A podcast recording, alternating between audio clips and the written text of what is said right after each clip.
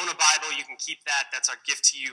Uh, we want to give Bibles away, so please go ahead and take that. If you know someone who doesn't have a Bible and needs one, like everyone, uh, take one, give it to that person. So, uh, Mark chapter 6 is where you're going to be. If you are using a seatback Bible, you're looking for page 840, 841, somewhere around there, uh, 840, 841. So, as you're uh, turning there, um, I like to try and take the beginning of when I get up here to thank people who serve in our church.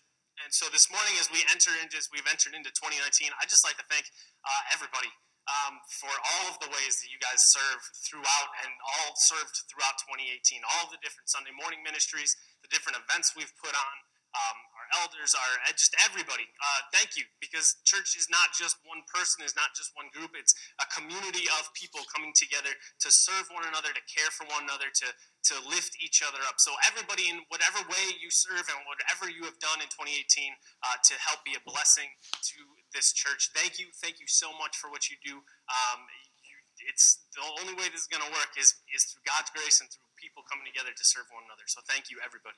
Um, so as I said, we're going to be in Mark 6 in our series, walking through the book of Mark. And so um, as we begin, we're, Jesus in this passage we're going to look at this morning is going home. And um, I don't know if you've ever heard the phrase a hero's welcome, right? When somebody comes back to their hometown after accomplishing something great, they get this warm reception. People pay attention. For us, we pay attention, right? The, every four years when we pay attention to the Olympics, um, you focus on the people who are from Illinois, right, or the people who are from Chicago or Chicagoland. You you give special interest to them, or certain celebrities. Uh, you you pay attention, and when they come home, they receive that hero's welcome, right? If a if a sports team wins a championship, we literally throw them a parade throughout the city uh, to welcome them back after their victory. Jesus here goes back to Nazareth, goes back to his hometown. And after everything he's already done, after all of the healings, all of the miracles, all of the teaching, everything that he has accomplished, you would think that he's coming home to a hero's welcome. And yet that's not the case. This morning, we're going to see he comes home not only not to a hero's welcome, but to straight up rejection. To those being going from astonishment to being offended by just him as a person. And we're going to learn from that and see that, you know what? That's the world we live in. Things haven't changed all that much.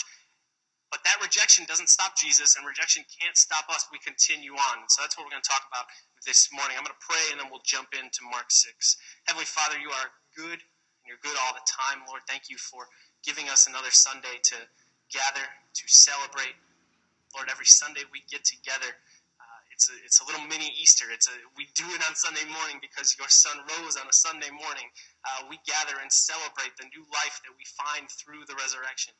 And so, Lord, as we open your word this morning, as we study, Lord, you, we know you have a message for us, God. I pray that we would be humble enough to hear it and bold enough to take steps as you call us to change, as you call us to respond to what you have for us. Lord, as I preach this morning, let the words of my mouth and the meditations of all of our hearts be glorifying to you. We pray all of these things because of Jesus and in his name. Amen. So we're going to be in Mark 6, uh, starting in verse 1. He went away from there and came to his hometown, and his disciples followed him.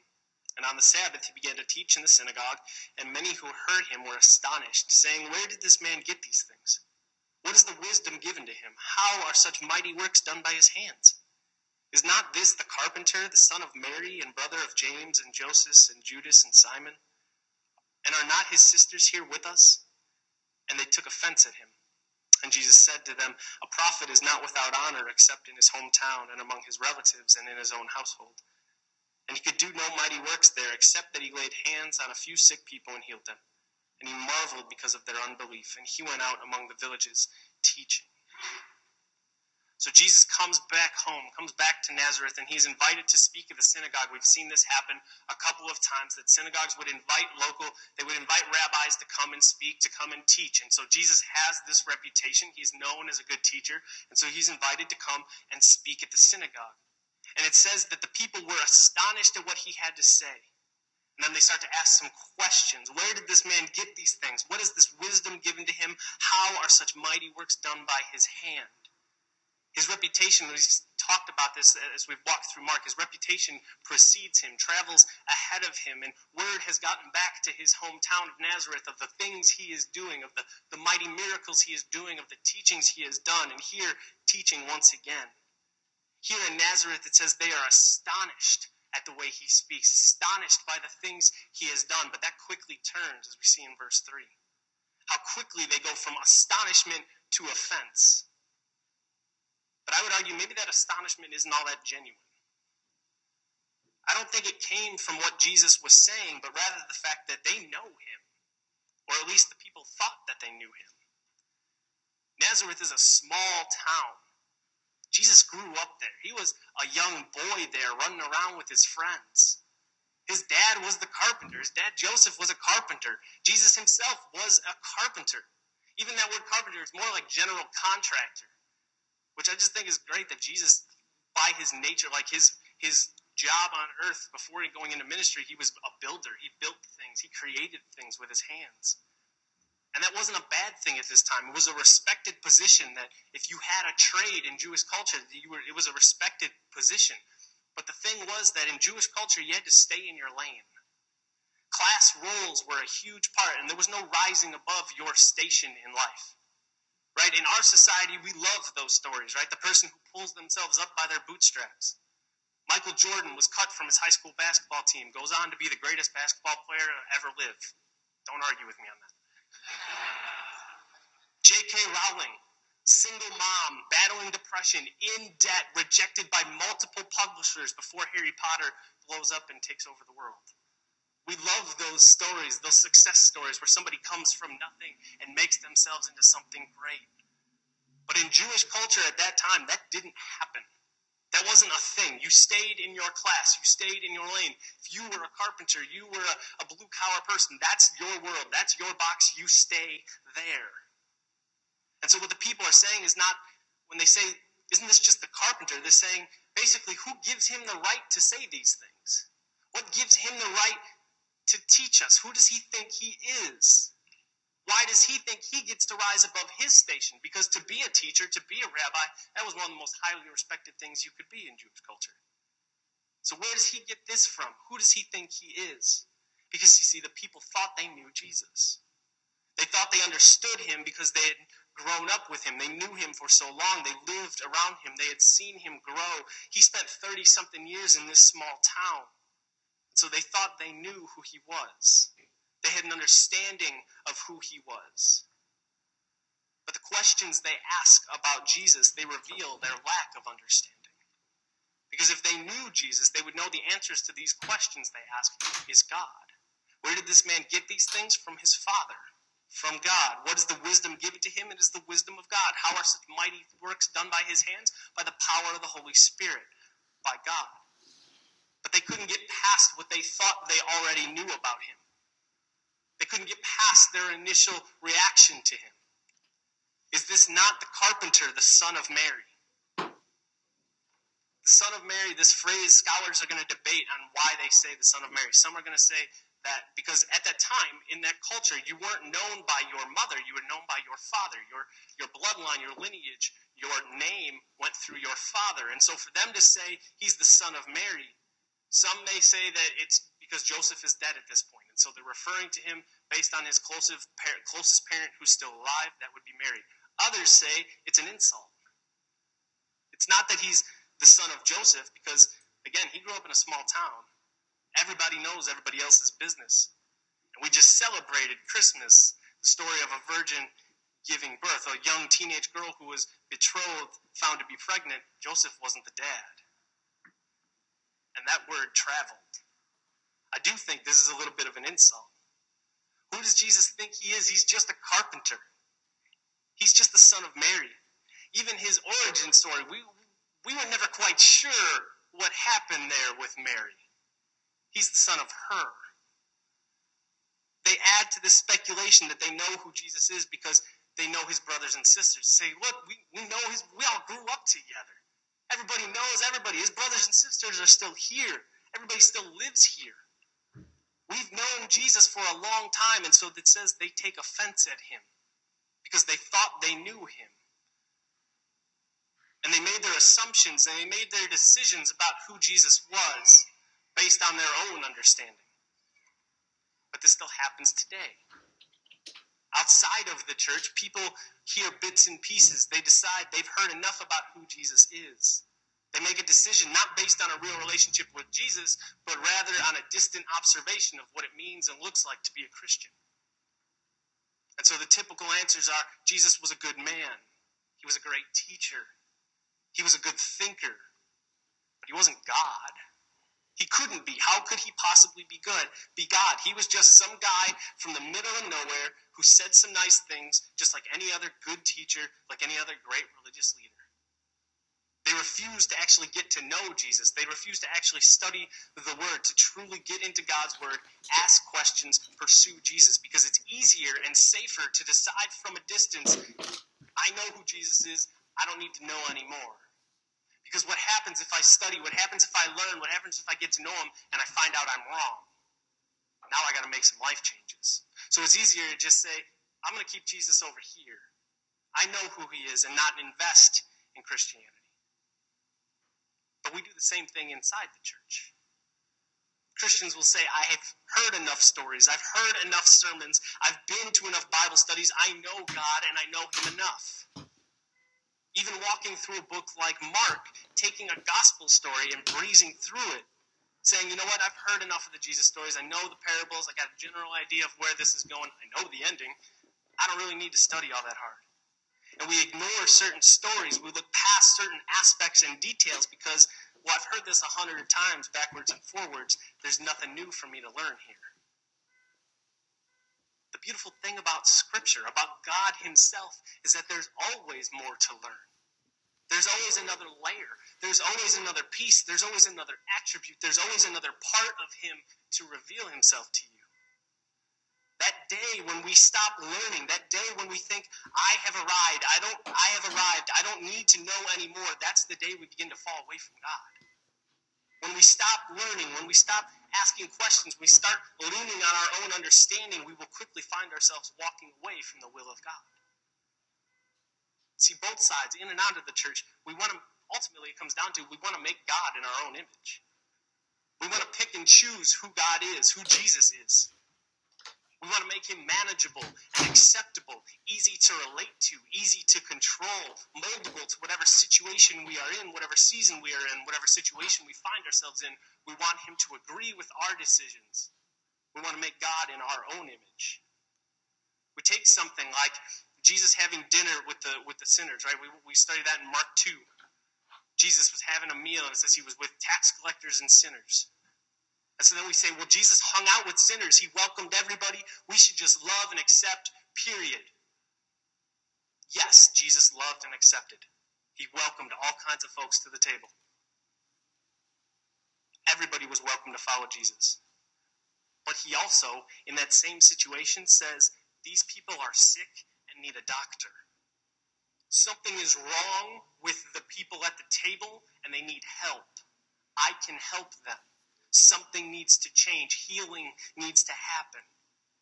He was never condoning or excusing sin, but rather he was the doctor to bring a cure. Yes, Jesus hung out with sinners and outcasts, and he called them to life change. Go and sin no more. Go and have peace. Go and tell others about what the Lord has done, how he has changed your life. But we want the message to stop at Jesus loves everyone, period. Yes, that's true. God loves you. But He loves you too much to leave you where you are, to leave you in your sin. All are welcome. All are welcome to come and pursue Jesus. But as you do that, if you really go looking for Him, you will meet Him and He will challenge you and call you to follow Him and Him alone and let go of some things in your life. But that message we don't like. It makes us uncomfortable. It makes us bigoted. It makes us close minded. And so we just ignore that second half. We pick and choose who Jesus is and who we want him to be. The problem those in Nazareth had was that they believed they knew who Jesus was just from observing him from afar. Because they were near him, because they had heard the stories, but it wasn't based on a real relationship with you can put yourself around other Christians. You can put yourself in church. But if you don't actually do the work yourself of trying to get to know God, of reading, of studying, of praying, of seeking Him on your own, of asking questions, why would you expect to know Him? Why would you think you have a relationship with Him through osmosis? If we pick and choose the parts of God, of who God is, we have turned our faith into an idolatry. We don't get to ignore or disregard the parts of God we don't like make us uncomfortable. God is who He is. The Bible is what it is. We don't get to, nor do we have the power to change that. And so the people here take offense to Jesus. We've seen people get offended by Jesus in these first five chapters. Only this time, Jesus didn't start a fight with any religious teacher, any religious leaders. He didn't do anything that goes against tradition. It was just him being who he is that offended people. Just Jesus on his own was offensive enough. This is a pretty clear theme throughout Mark and throughout the scriptures in general. In 1 Peter 2, Peter writes, For it says in Scripture, Behold, I am laying in Zion a stone, a cornerstone, chosen and precious, and whoever believes in him will not be put to shame. So the honor is for you who believe, but for those who do not believe, the stone and the builders, the stone that the builders rejected has become the cornerstone, and a stone of stumbling and a rock of offense. They stumble because they disobey the word. Jesus will be to all people one of two things. He will be the rock of offense, or he will be the chief cornerstone. To those who hear the messages, who see Jesus, who engage with Jesus, and then say, Who is he? What makes Christianity say that they have all of the answers? Who says the Bible is true? To some, Jesus will always be offensive. But for others, he will be the chief cornerstone that everything is built on. That's what Jesus is. He's both of those things. He is the one who some will stumble over, but he's also the one that everything else gets built on that cornerstone, that vital piece in the Jenga tower where if you pull it out without Jesus, without the cross, without the resurrection, without his perfect life, everything else comes falling down. Paul says in one of his letters if Jesus doesn't rise from the dead, if he isn't who he said he was, if he didn't rise again, then Christians are to be are, are to be hated, are to be punished, are to be in the worst trouble. We're in more trouble than anybody else if we're putting our faith in him and him alone. So who is Jesus Pity to you? Is the word you were looking for there, Tim. Pitied. Is he the rock of offense or is he the chief cornerstone? The people here in Nazareth decide that Jesus was offensive. And so Jesus responds in verse 6. He responds to their questioning, he responds to their offense with an idiom that is pretty famous at this point in both Jewish and Greek culture. He says in verse 4 A prophet is not without honor except in his hometown and among his relatives and in his own household. Basically, saying a prophet is well received everywhere except for his hometown, except for the people who know him, except for the people who think they know him best. To reference back, if you go back into the Old Testament, into the time of the prophets, you're going to see that every prophet was rejected. Every prophet was ended up killed for what they had been called to do, preach the word of God. Jesus is identifying himself with that role of prophet. Prophet is one who speaks the word of God. Jesus is saying, I speak the word of God. We know in John, he is the word of God. And he's saying, I, I'm like those prophets. I'm going to get rejected. I'm going to end up just like all of the prophets did, rejected and killed. We've seen this happen to Jesus here in his hometown. He's rejected. Remember, even a couple of chapters ago, his relatives came looking for him. His relatives thought he was out of his mind and they wanted to pull him away from the crowds and the chaos because they thought Jesus was crazy. Jesus says, that's pretty typical for one who's going to be in line and preach the word of God. But then we see in verse 5 a strange occurrence is mentioned in verse 5. It says that he could not do any mighty works except he laid hands on a few sick people and he healed them. It says Jesus couldn't do mighty works in this town. In the story of Peter Pan, Peter Pan's right hand assistant is Tinkerbell.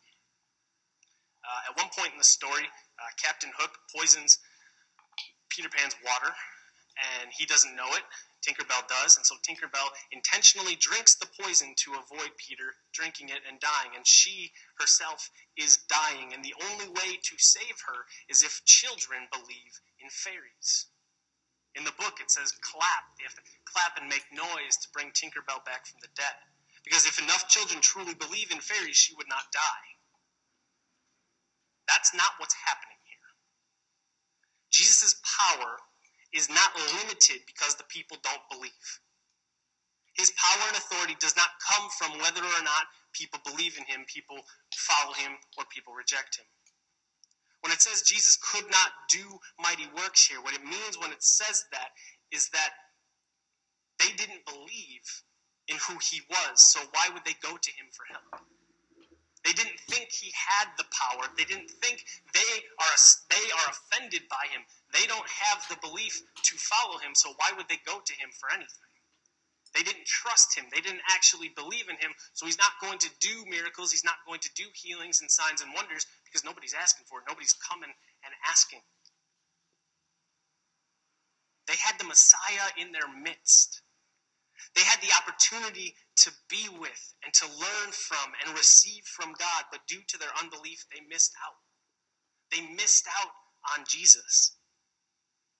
He didn't come to earth to put on a show and put on a spectacle and do tricks for people. When Jesus does signs and wonders and miracles, it's not to try and say, hey, look, follow me. He's not putting on a show trying to win people over. A lot of people have trouble. I, I, I know I've, I personally have been in a place where I've thought that, you know, if Jesus would just, if God would just show up, if God would just show up and do one of those big Old Testament kind of miracles, right? If, if God would just go to one of those places in the world where, where there's starvation and hunger and he would just rain down some food, right? If God would just take those people who are violently against him and just call down fire, you know, Old Testament brimstone and fire kind of stuff. If God would just do one big miraculous thing, then I would believe. Then I, my doubt would be totally gone. My worry, my concern, everybody's doubt would be totally gone if He would just show up and do something massive. One of the commentaries I read said that humanity wants a spectacular sign of God. Or like the devil, he wants a great display of divine power. But humanity does not want God to become human, being like one of us. The greatest obstacle to faith is not the failure of God, not the failure of our faith, but the unwillingness of the human heart to accept that God, who came to us as the carpenter, the Son of Mary. This is who we have. Jesus came as the suffering servant. He came to live, to show us grace, to show us and give us these glimpses of what it's going to be like when the kingdom comes. This is the God that we follow. We want him to do these mighty, great things. And when he doesn't, we get angry, we get offended, we are jealous, and we want God to move when and how we want him to. But that's not what he came to do. Jesus is not a genie at our beck and call. He's not a slot machine. If I put in enough good, if I say the right prayers, if I show up at church enough, if I do enough good things, then Jesus has to, then God has to respond to my prayers. We can't try and make God do the things we want Him to do. It doesn't work that way. It's impossible. Because ultimately, what do we have to offer Him? What do we have to show? What do we have to give? Nothing. Nothing. We come to Him empty handed. And yet, God loved us so much that He sent His Son to give us a way to have a relationship with Him to be adopted as his sons and daughters by putting our faith in Jesus, by trusting in God, even when it's hard, even when it doesn't make sense, even when it's easier to just be offended, keep him at our arm's distance, and ignore it. We are called to trust God. Note in verse 6, it says, Jesus marveled because of their unbelief. People were offended by Jesus, and he was amazed by their unbelief. Both sides don't know what to do with one another. And so Jesus leaves to go and teach truth in other areas, to go and proclaim the good news in other places. And it's from this point of rejection that Jesus decides now is the time to send the disciples out. Let's pick it up in verse 7. And he called the twelve and began to send them out two by two and gave them authority over the unclean spirits. He charged them to take nothing for their journey except a staff, no bread, no bag, no money in their belts, but to wear sandals and not put on two tunics. And he said to them, Whenever you enter a house, stay there until you depart from there. And if any place will not receive you, and they will not listen to you, when you leave, shake off the dust that is on your feet as a testimony against them. So they went out and proclaimed that people should repent, and they cast out many demons and anointed with oil many who were sick and healed them. The disciples have been watching, have been listening, have been learning from Jesus for probably about two years at this point.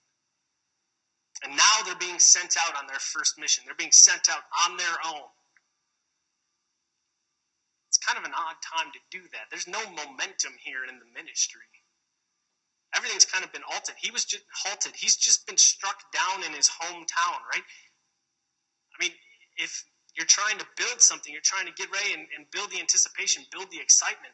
Jesus just came home and they kicked him out. They wanted nothing to do with him. And now he decides, I'm going to send the 12 out. Yet he chooses, chooses this moment to send them.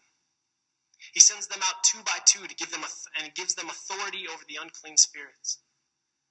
We see in verse 7 and then in 12 and 13, he, he sends them to do what he, is, what he has been doing.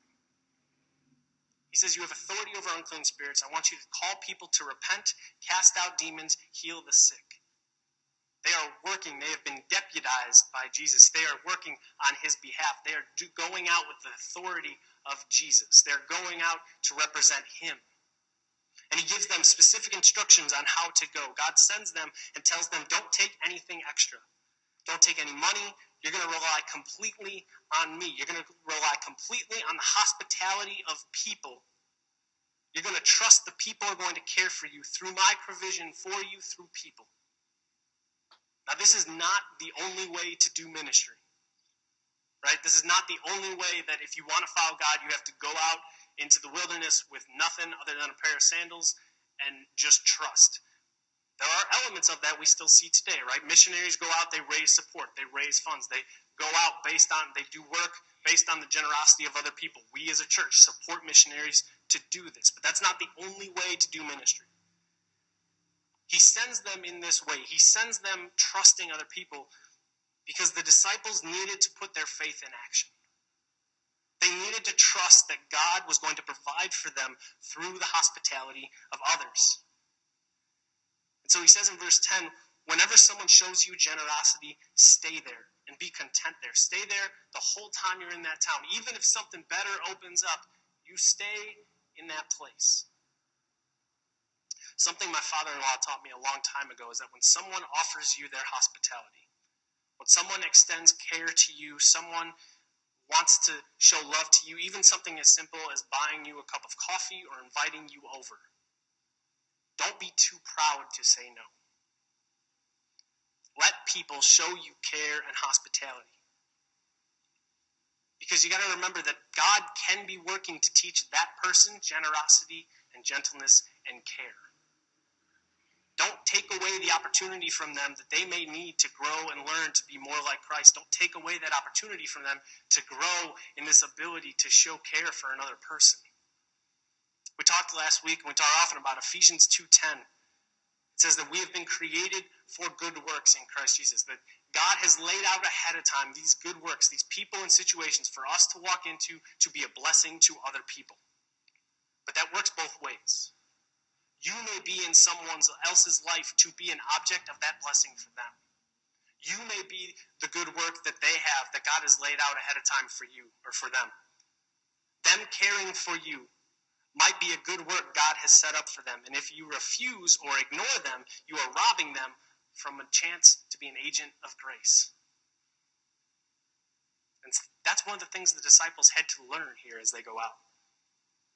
Here's what it looks like to care for another person. Trust that I'm going to provide people who are going to care for you, and I want you to learn what this looks like. Because the disciples themselves, in a very short amount of time, are going to have to figure out how to be the church. In a very short amount of time, Jesus is going to be crucified, going to rise from the dead, going to ascend into heaven, and now 11 of these 12 disciples have got to look around and say, okay, how do we do this now that Jesus is gone? How do we put this into practice? How do we be the church? How do we do this ministry life God has called us to? They needed practice. So Jesus sends them to learn this is how you receive hospitality. Now that you've received it, you can show it to others. Now that you've been cared for, you can care for others. But he also says to them in verses 11 and 12 He says, If any place will not receive you, they, and they will not listen to you, when you leave, shake off the dust that is on your feet as a testimony against them. So they went out and proclaimed that people should repent. He says, You're going to be ignored. He says, You're going to be hated. It's not if they don't respond, it's you go into a town and they don't respond. He says, Shake the dust off your sandals. This is a symbolic tradition. It was basically you don't want to carry even the dust of that town to your next place.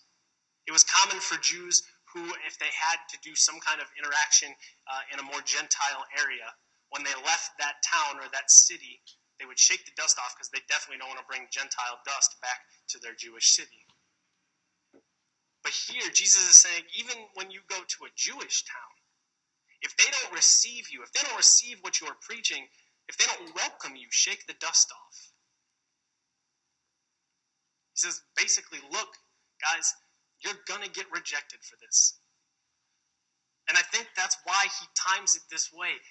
They just watched him come back to this small town, this group of people who have grown up with Jesus, who knew him, who you would think there would be some built in love and respect and grace there. They just watched him crash and burn in Nazareth. Jesus is saying, Look, I just got rejected in my hometown. It happened to me, it's going to happen to you. Remember a few chapters back, Jesus was teaching in parables and he talked about the seed that was being sown, the word of God being sown. And he gives four different examples of where the seed's going to fall. Three of those four, the seed is rejected. The seed doesn't grow. That's the reality of the situation that he needs them to understand. You're going to have people that aren't going to receive you. That's okay. Just keep going. Don't let that stop you because you have truth. You have a gift. You have a blessing to share. After watching their teacher be rejected in his own hometown, the disciples go out and preached. And it says they cast out demons, they healed people.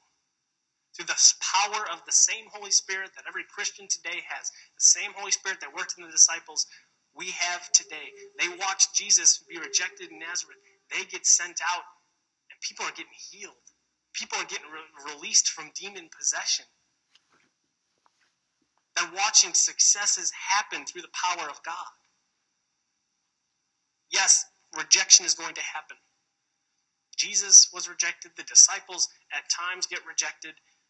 Generations of faithful men and women have been rejected, ignored, hated, and killed for their faith. It's going to come with the territory. But our God is faithful. We don't see Jesus ever stopping, ever giving up, ever letting go. He keeps pressing on. The disciples keep pressing on. Even after they watch Jesus be crucified, they keep pressing on. If you read the book of Acts, they are threatened with death if they don't stop preaching about Jesus, and they keep pressing on. God is with them, God is with you. He will not abandon you. Philippians 1 says, He who began a good work in you will bring it to completion. Is the one who started this in you. God is the one who called you to himself. He is the one who called you to be a Christian in the first place. He is at work in our world. It's his work that's happening. This call to be a blessing to others, to preach the good news, to share your faith with others, to tell your story of how God changed your life with others. That's God's work. He's doing the work through you. We just need to be faithful to what He calls us to and allow Him who started that work to finish what he started.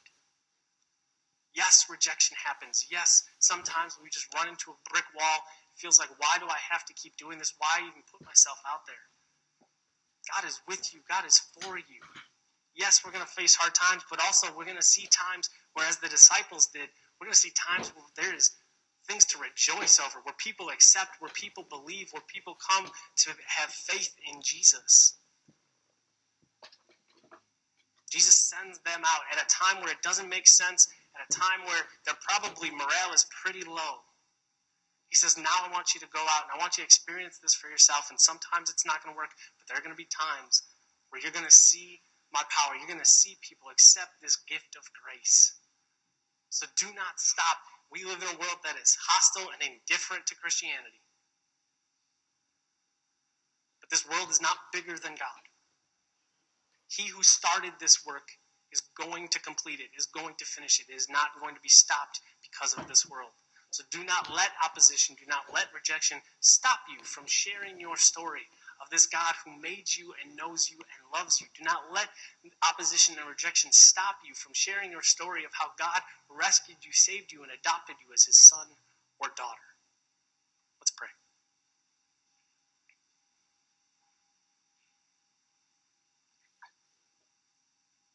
God, we thank you. Lord, we thank you for giving us accounts like this where not everything is good. Thank you for giving us accounts like this where we see Jesus rejected, we see him ignored by people who should respond to him. You don't try and make it seem like if we become Christians, everything is just sunshine and rainbows all the time. You give us the reality of the fact that there is opposition, that there is hardship, that we are, by putting ourselves in line with God, we are putting ourselves against the world, against Satan. But God, we know you are faithful, that you are bigger, that you are more powerful than anything this world has to offer, than anything this world can throw at us. And so, Lord, as we go out in two and two by twos and three by threes and as community groups, as we go out into the world, as we go into our jobs and our schools and our apartments and our blocks and our families. God, as we have conversations that you have orchestrated ahead of time for us, Lord, give us the boldness to step into those and give us the perseverance to continue, even when we feel like we've had this conversation, we've done it a hundred different times with this person, Lord, give us the give us the boldness and the perseverance to have that 101st conversation. Lord, continue to empower us to share our stories of your work in our lives. The good news of great joy that you sent your Son to give us a new life. God, we thank you that it's your work that's happening, that it's you who started this, it's you who will complete it from freeing us from the burden of feeling like we have to try and do everything ourselves. That is, as long as we are faithful to you, you will do mighty works. God, we don't understand sometimes why you would call us to be part of that, but you have, and we are thankful for it. God, give us the boldness and the courage and the perseverance to be the lights in the world you have called us to be. We pray all of these things because of Jesus and in his name.